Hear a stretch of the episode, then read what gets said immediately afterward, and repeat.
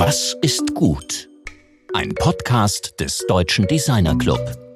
Wir haben doch schon so viel Diversität in der Agentur, mag mancher in deren Führungsetage denken. Was wollen die Frauen denn noch alles? Jetzt haben wir doch schon 2 von 4 Teamleitungen weiblich besetzt. Irgendwo muss doch mit diesem Thema mal Schluss sein. Aber hier ist keineswegs Schluss, sondern hier fängt es gerade erst an. Hallo und herzlich willkommen zu einer neuen Folge unseres TDCast. Mein Name ist Rainer Gerisch.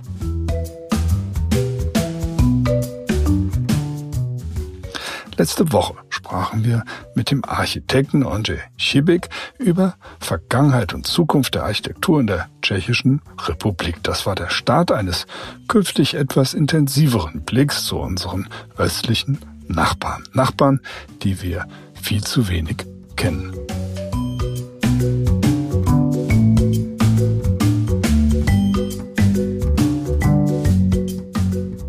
Wir verstehen ja nicht einmal die Verhältnisse in unseren eigenen Agenturen, vor allem die Situation in puncto Diversität. Es wird darüber zwar immer mehr geredet, aber viel zu wenig wird wirklich gemacht und konkret verbessert. Das will der Gesamtverband Werbeagenturen nun gründlich ändern. Laura Schlotthauer und Carmen Diaz-Sanchez sind daher im GWA Vorständinnen für das Thema Diversität geworden. Die beiden sind Geschäftsführerin der Berliner Agentur Ressourcenmangel und jeweils zweifache Mütter.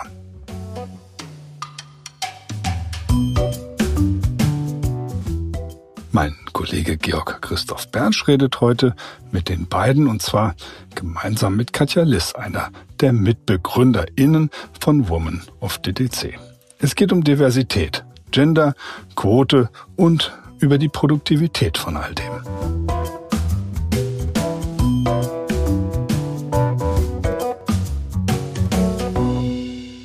Ja, heute sind wir verbunden mit Claudia Diaz-Sanchez und Laura Schlotthauer in Berlin und mit Katja Liss in Frankfurt. Hallo, wie geht's euch dreien? Hi, sehr gut. Vielen Dank. Den Umständen entsprechend gut. Ja, prima.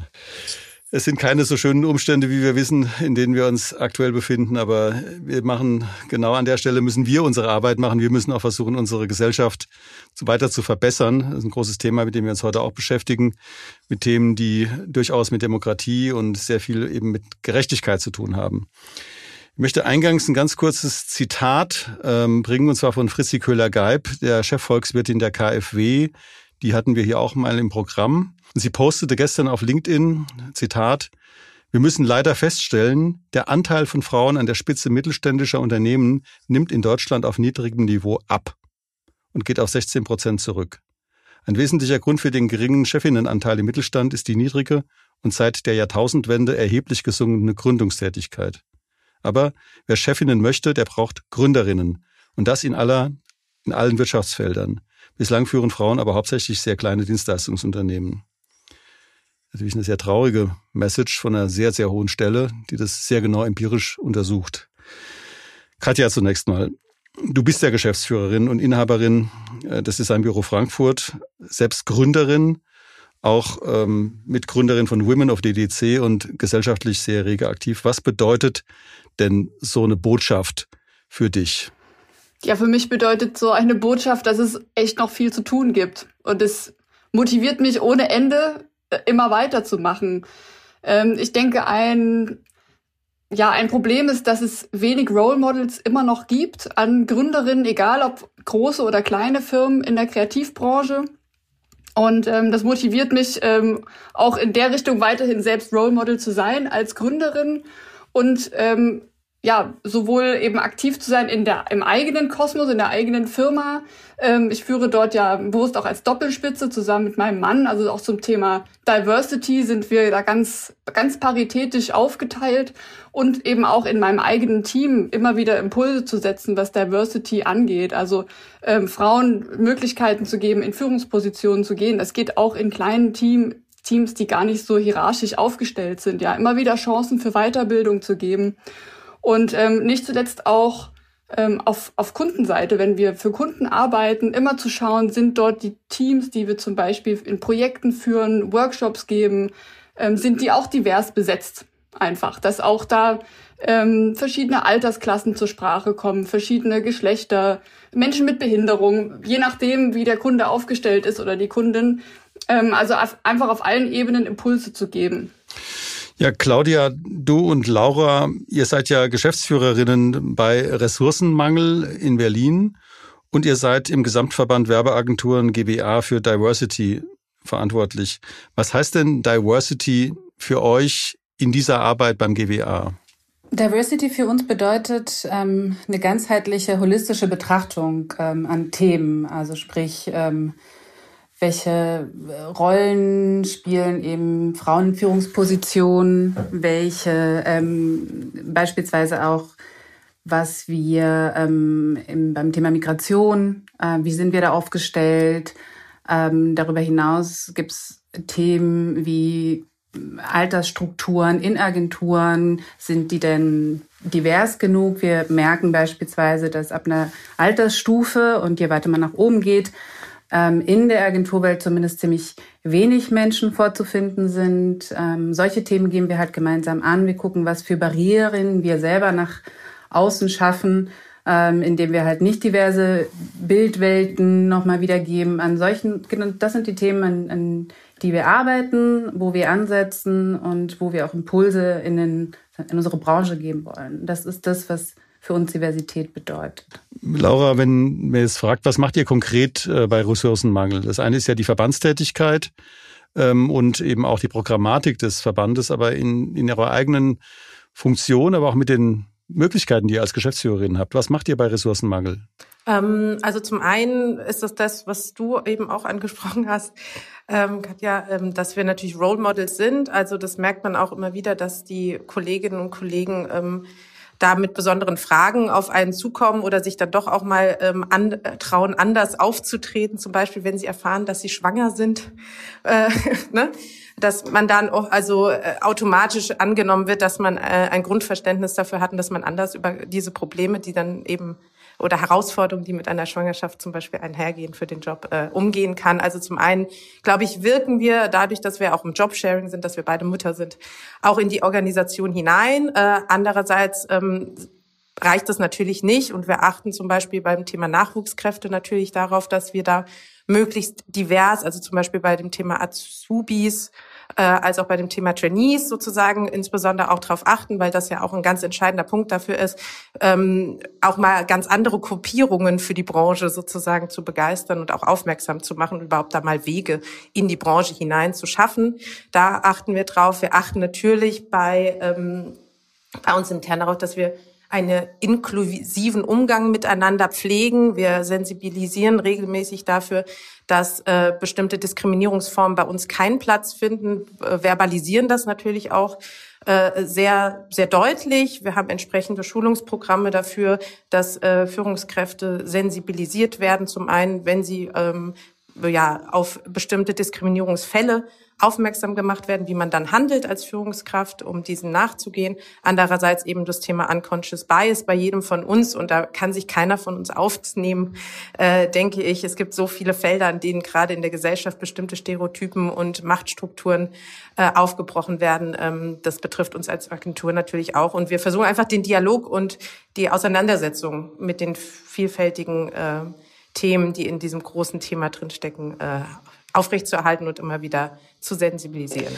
Ja, Katja, du hast ja vorhin schon gesagt, dass du mit deinem Mann Alexander Lies zusammen die Agentur gegründet hast. Und die beiden anderen Gesprächspartnerinnen sind ja als Geschäftsführerinnen in einer bestehenden Organisation tätig oder sind in eine bestehende Organisation reingekommen. Ich würde ganz gerne nochmal auf dieses Thema der Gründung kommen. Also so, was ist das denn, wenn du sagst, du gründest, schaffst du ja aus dem Nichts, in eurem Fall ja wirklich aus dem Nichts, ihr wart ja sozusagen nicht vorher schon mit einer anderen eigenständigen Organisation unterwegs. Erklär doch mal diesen Gründungsakt nochmal, diesen gemeinsamen Gründungsakt für dich als Frau, auch in dieser Ehebeziehung. Das finde ich sehr spannend. Mhm.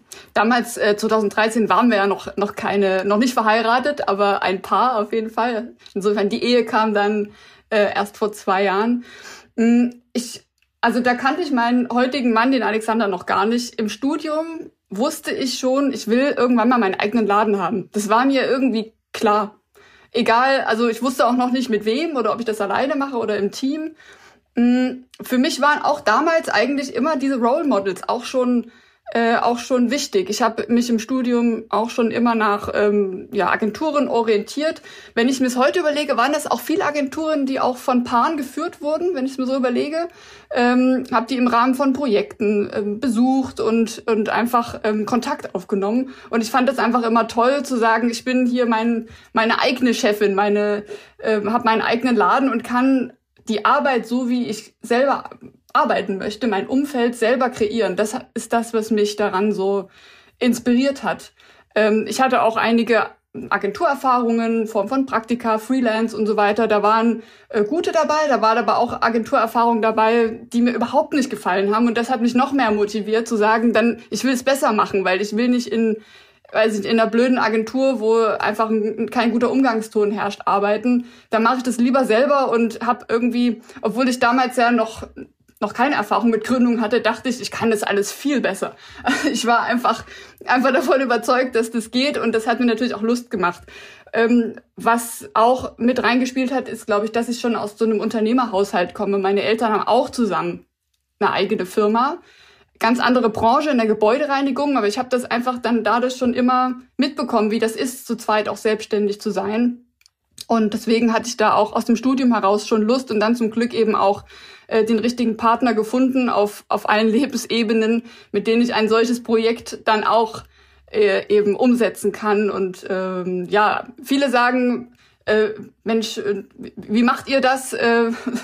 Sozusagen Ehe und Firma und so weiter zusammen. Und für mich ist es das größte Geschenk, weil wir kennen uns so gut, wir verstehen uns blind, und das macht viele Entscheidungen auch in der Firma so unendlich leichter. Und ich bin froh, diese Entscheidungen auch nicht alleine treffen zu müssen, sondern gerade eben einen Partner zu haben. Claudia, du hast ja vorhin schon dieses Thema der Migration oder eben auch der internationalen Kolleginnen und Kollegen angesprochen. Du bist ja gebürtige Kubanerin. Wir reden momentan ja traurigerweise sehr viel über Fluchterfahrungen hier in Europa. Aber da gibt's ja auch eine Fluchtgeschichte sozusagen in eurer Familiengeschichte. Erstmal dazu vielleicht ein bisschen was. Und dann die zweite Frage, die damit verbunden ist: Wie blickst du denn auf die Differenz zwischen der kubanischen und der deutschen Arbeitskultur? Du sagst es, also momentan beschäftigt mich das Thema ja auch nochmal verstärkt, eben weil das halt so Erinnerung wieder wachruft, wie es dann damals für uns war. Also wir sind 1991 von Havanna nach Berlin ins Exil. Es hatte Gründe inhaltlicher Natur. Also mein Vater war sozusagen regimekritisch und deshalb konnten wir da auf Havanna halt nicht mehr so richtig gut leben und frei leben, vor allem frei. Und deshalb sind wir nach Berlin. Ich kann das natürlich nicht vergleichen mit dem, was aktuell passiert. Wir sind in einem Flieger gestiegen, sind dann nach Berlin, und das ging uns relativ gut. Wir sind gut aufgefangen worden und hatten die Zugänge, die man braucht, um irgendwie auch klarzukommen. Aktuell sehen wir eine andere Situation. Nichtsdestotrotz kann man da noch mal ein bisschen besser verstehen, was das bedeutet und was jetzt auch wichtig ist, also diese Zugänge zu haben. Das so dazu zu dieser aktuellen Phase und Situation, in der wir gerade sind, die uns alle sehr beschäftigt und mitnimmt. Und zur zweiten Frage, also die Unterschiede, was die Kultur angeht. Ich habe ja vor allem auch lange auch in Spanien gearbeitet und gelebt. Und es gibt sehr viele Unterschiede, was die Arbeitskultur angeht, positive und negative. Ich finde das für mich total bereichernd und toll, dass ich eben diese ganzen Kulturen kenne und davon irgendwie auch schöpfen kann. Das finde ich, bringt uns viel und bringt mich auch viel und weiter. Und das ist aus meiner Perspektive eine Stärke, die dieses Thema Diversität auch mit sich bringt. Auch in Führungsverantwortung Menschen zu haben, die halt eben so einen Background haben, die sich in verschiedenen Situationen gut einfinden können und da einfach was zu beitragen können. Aber die Unterschiede sind definitiv in den drei Kulturen, die ich gut kenne, da. Sei es Genauigkeit, sei es Empathie, sei es Pünktlichkeit. Ich glaube, da gibt's ganz unterschiedliche Punkte, wo man da Unterschiede sehen kann. Aber ich versuche positiv zu bleiben und wie gesagt, Ich finde, Unterschiedlichkeit hat Stärke und deshalb ist eben auch aus unserer Perspektive und aus einer GWA-Perspektive und auch aus der Ressourcenmangel-Perspektive ist total gut, wenn wir solche Unterschiede mehr haben und mehr sehen. Darüber hinaus noch ein Punkt dazu ist, wir sehen ja aktuell, wie unsere Gesellschaft sich so stark verändert, dass auch mehr und mehr Menschen mit unterschiedlichen Migrationshintergründen auch Teil dieser Gesellschaft sind. Also ich glaube, die Kultur und die Veränderung, die ist durchaus da. Und deshalb, je mehr wir das berücksichtigen, desto, glaube ich, besser wird es für uns alle. Bevor ich jetzt mal eine Frage formuliere, die ich an euch alle richte, auch ein bisschen eine Diskussion da reinzubringen, weil ja auch unterschiedliche Positionen da im Raum sind, habe ich noch mal eine Frage an Laura. Und zwar, du hattest in unserem Vorgespräch ziemlich klar gemacht, dass dir das alles viel zu langsam geht. Es müsste alles viel schneller gehen. Was gibt es denn für Shortcuts? Also wie kann man denn Prozesse in Richtung einer Gendergerechtigkeit, einer höheren Diversität beschleunigen? Auch aus deiner Position heraus. Was gibt es denn für Möglichkeiten? Was würdest du gerne machen? Also ich glaube tatsächlich, dass man neben den Absichtserklärungen konkrete Maßnahmen braucht, also sowas wie Quoten. Also da wurde ja ewig lang drüber diskutiert, ob das richtig ist und wer dann gefördert wird und ob Menschen zu Recht gefördert werden durch eine Quote hin und her. Und dieses Argument, was immer ins Feld geführt, ja, ich würde ja gerne zum Beispiel mit einer weiblichen Regisseurin den nächsten Werbefilm drehen, aber es gibt ja keine, stimmt halt einfach nicht. Es gibt genug weibliche Regisseurinnen da draußen. Man muss sich halt nur entscheiden, wir gucken jetzt nur nach weiblichen. Und dann findet man welche. Also man muss sozusagen den gelernten Shortcut bei uns allen, man greift auf die zurück, die man schon kennt. Man muss halt einen kleinen Umweg gehen, aber ich glaube, der ist nicht so groß. Und man muss halt wirklich committed sein und sagen, in meinem normalen Alltagshandeln setze ich jetzt einen Punkt und mach's mal wirklich strikt in dem Sinne, auf was ich einwirken will. Also wenn ich mehr weibliche Führungskräfte haben will, dann muss ich halt weibliche Führungskräfte einstellen, Punkt. Wenn ich flexiblere Arbeitszeitmodelle haben will, dann muss ich damit anfangen, die einfach anzubieten. Und dann wird sich das System verändern. Man kann nicht alles vorher durchdenken und durchrechnen. Das merkt man ja auch bei Claudia und mir. Also keiner hat diese Stelle, die wir jetzt hier machen, als Jobsharing-Stelle ausgelobt. Wir machen es jetzt einfach. So. Und dann fragt auch keiner mehr. Und ich bin, auch bevor ich Mutter geworden bin, auf 32 Stunden in Teilzeit runtergegangen, weil ich das Gefühl hatte, das macht mich effizienter. Und ich habe es einfach gemacht und ich hatte einen Vorgesetzten, der es auch einfach mitgetragen hat. Und siehe da, keiner hat das Gefühl, ich arbeite weniger. Also ich glaube, anstatt sich in Theorien und man hätte, müsste, könnte, kann man jeder in seinem Alltag ständig den Punkt setzen und ganz konkret anders handeln, als man es im Shortcut im Kopf eigentlich machen würde. Das ist ein sehr guter Punkt, auch sehr energetisch vorgetragen. Ich glaube auch, dass ihr das wirklich bei euch treibt, nach vorne treibt. Jetzt mal ein Stichwort, einfach mal so einen Raum geworfen, gendersensible Sprache im Arbeitsalltag. An euch alle drei. Ich werfe das einfach mal in den Raum. Also, weil in meiner Generation ist es so, dass ich konstant mit Leuten aus meiner Generation über dieses Thema regelrecht streiten muss. Es ist für mich völlig absurd. Es ist aber noch da. Es werden auf der anderen Seite aber eben auch Regelwerke formuliert, die eben in institutionellen Zusammenhängen sozusagen verbindlich gemacht werden, aber sie werden nicht genutzt. So. Einfach mal an euch, gendersensible Sprache, jetzt feuerfrei. Das ist interessant, dass du das ansprichst, weil wir gerade dabei sind, den Leitfaden für die ganzen Mitgliedsagenturen jetzt auch zu verschicken. Verschicken wir, glaube ich, am Freitag.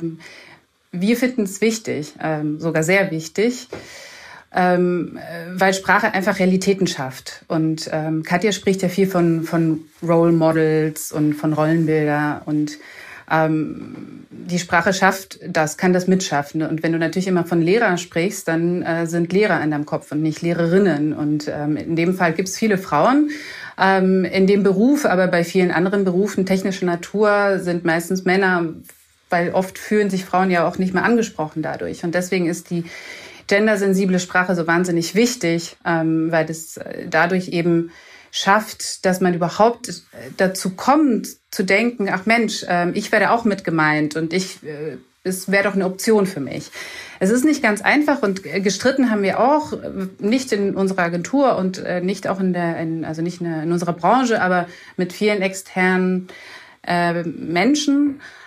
Aber ich glaube, diese Diskussion lohnt sich zu führen, weil das ist eine wichtige Diskussion. Und wir bewegen uns auf jeden Fall in die richtigen Wege und deshalb kämpfen wir weiter dafür, dass das ernst genommen wird und dass die Sprache, die verändert sich und jetzt ist an der Zeit, dass diese Veränderung dann auch wirklich vorgenommen wird. Das war schon mal ein Statement. Jetzt die beiden anderen, wie würdet ihr euch da positionieren? Ich würde auch da in dem Fall sagen, nicht so viel reden, einfach machen. Und Sprache war schon immer ein nicht festes Gebilde, hat sich schon immer verändert. Alle, die sagen, das verhunzt die Sprache, würde ich sagen, wir sprechen auch nicht mehr das Deutsch von vor 100 Jahren. Das ist auch okay so, weil die Realität hat sich verändert und wir brauchen andere Ausdrücke, um unsere Welt zu beschreiben. Und jetzt wollen wir diese Welt halt inklusiver beschreiben. So. Und dazu gehört eben dann auch die weibliche Form.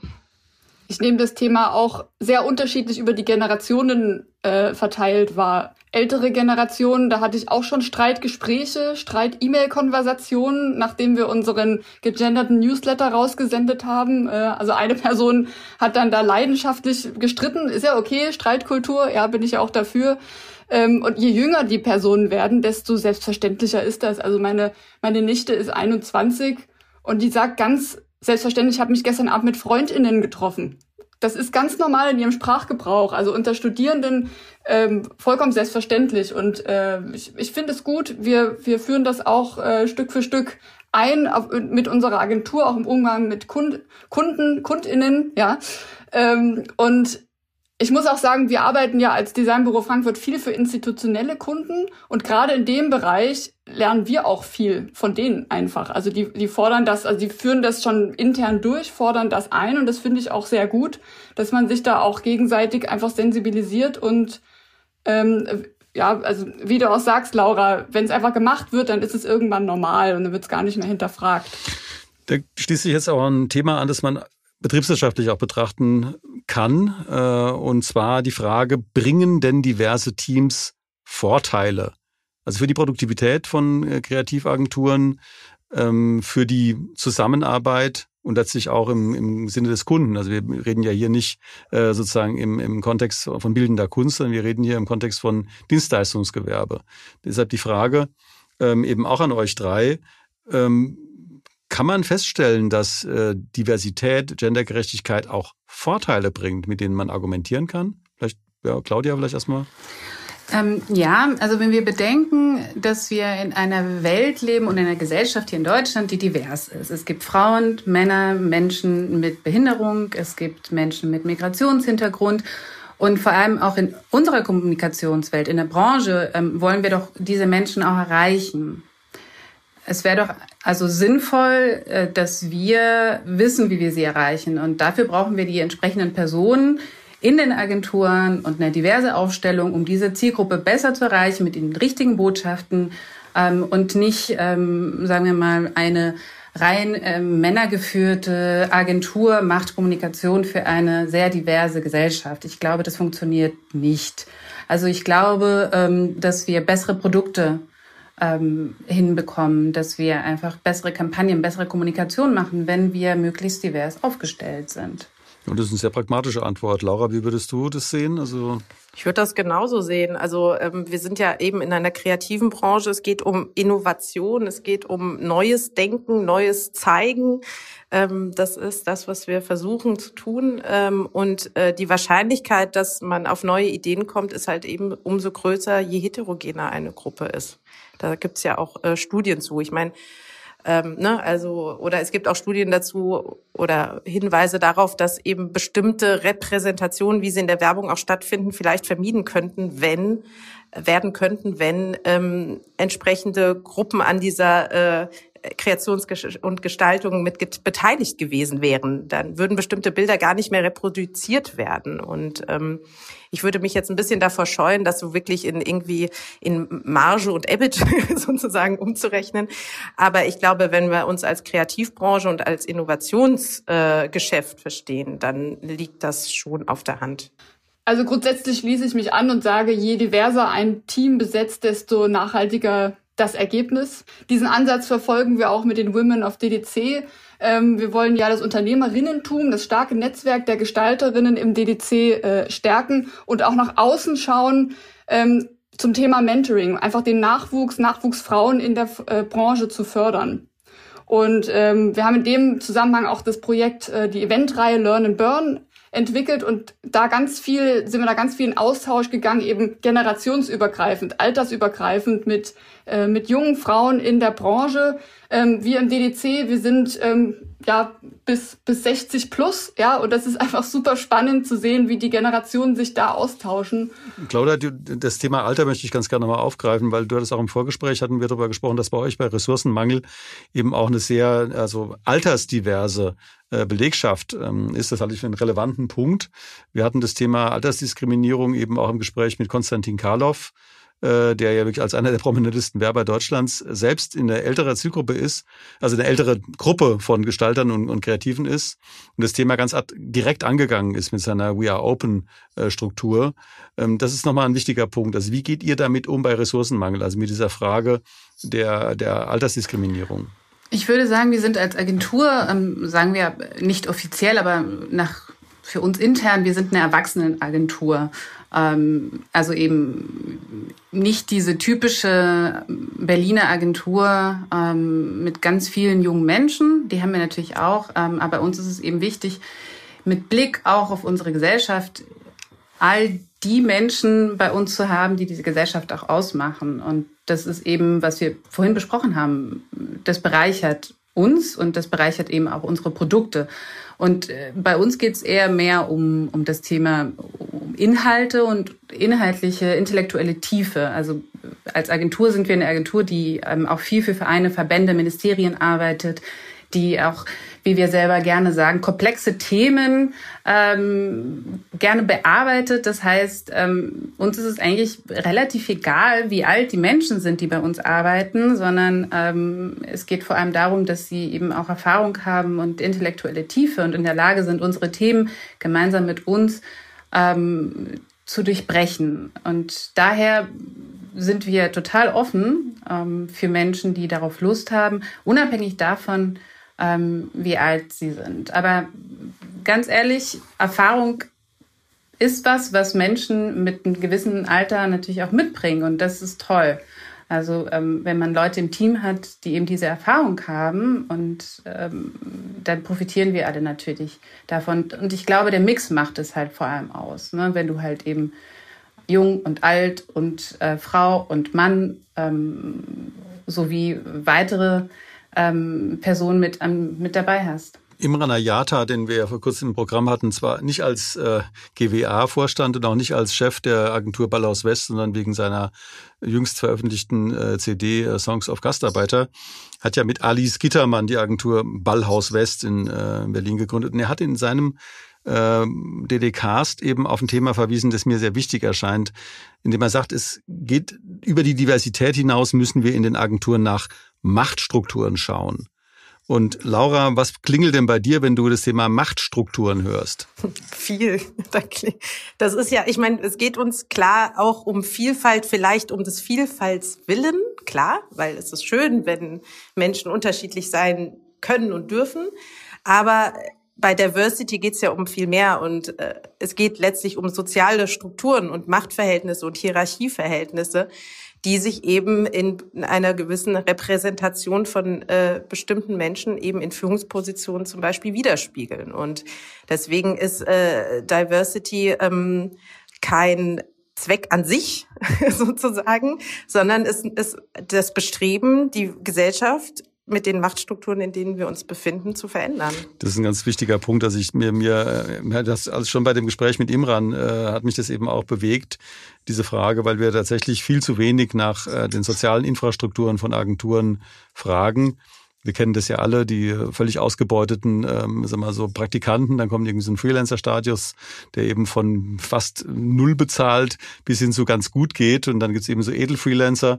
Aber diese Fragen, die sollten stärker ins Thema, also in die Diskussion gebracht werden. Und die haben auch sehr viel mit Diversität und eben sehr viel mit Macht zu tun. Wir hatten Claudia ja auch über das Thema sozusagen, das hast du vorhin auch mal angesprochen, dieser werblichen Repräsentanz von Diversität, also zum jetzt nicht Greenwashing, sondern im Grunde Diversitätswashing gesprochen. Wie geht man denn dagegen vor, also in der Agenturarbeit? Wie arbeitest du eben mit deinen eigenen Kreativen, mit den Creative Directors, also an dieser Stelle, um das zu verhindern? Ja, es gibt das Diversitätswashing, aber es gibt auch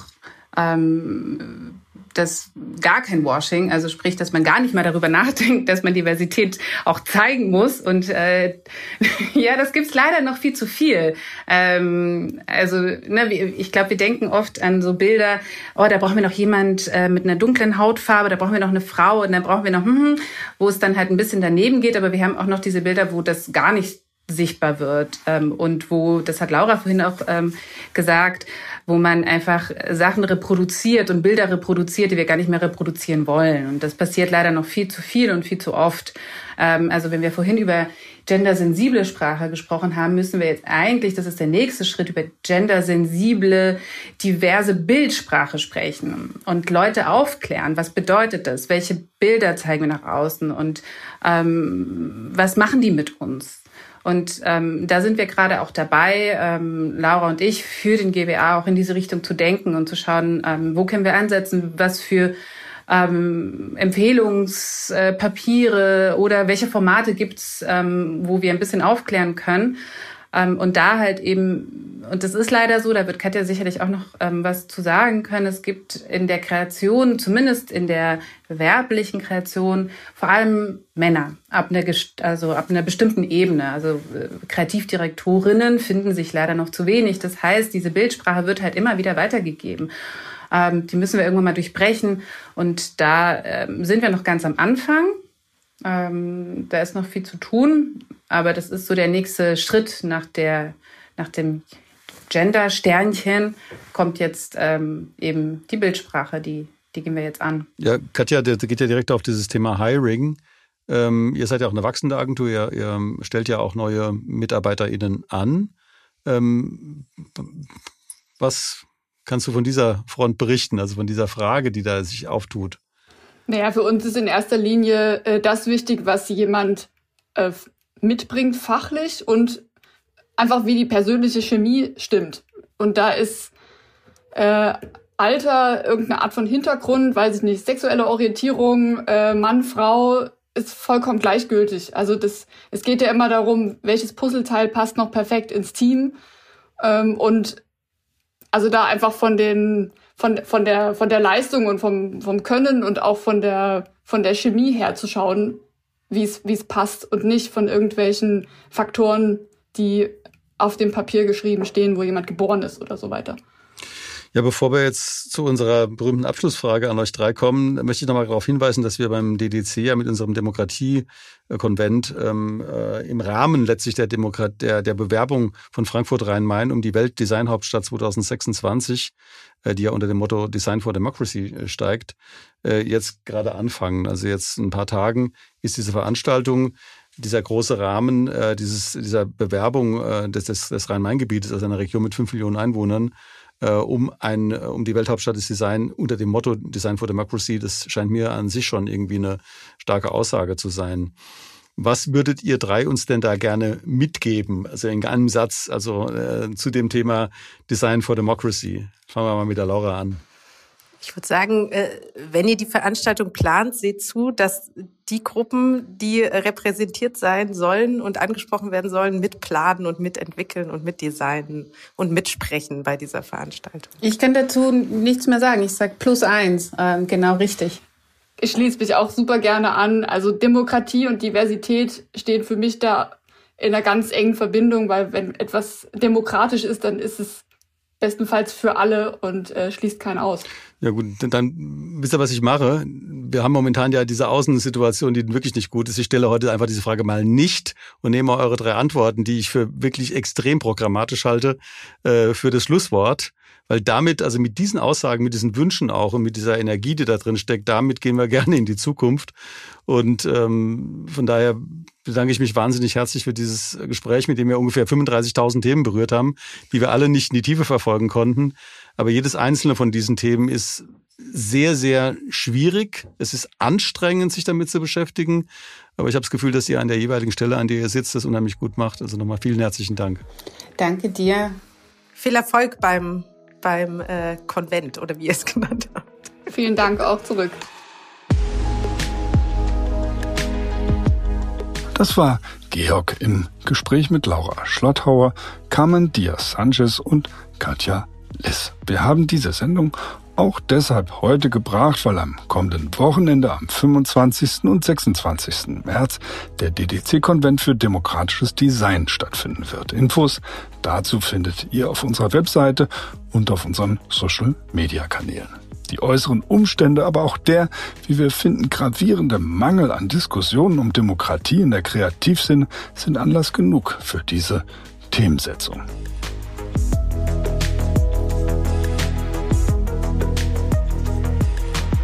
Nächste Woche sprechen wir mit der Designerin Judith Block vom Zukunftsinstitut darüber, was wir prognostizieren können und wieso sie als hochqualifizierte Designerin sich mit Futurologie beschäftigt und nicht mit dem Entwurf. Wir sehen ja mit eigenen Augen, dass Dinge passieren, die man sich vor ein paar Wochen überhaupt noch nicht vorstellen konnte. Vielleicht hätte man sie aber doch wissen und so das Schlimmste verhindern können. Könnten Anwendungen aus der Prognostik hier vielleicht hilfreich sein? Wir freuen uns auf ein Wiederhören und bis dahin alles Gute. Eure TDcast-Redaktion.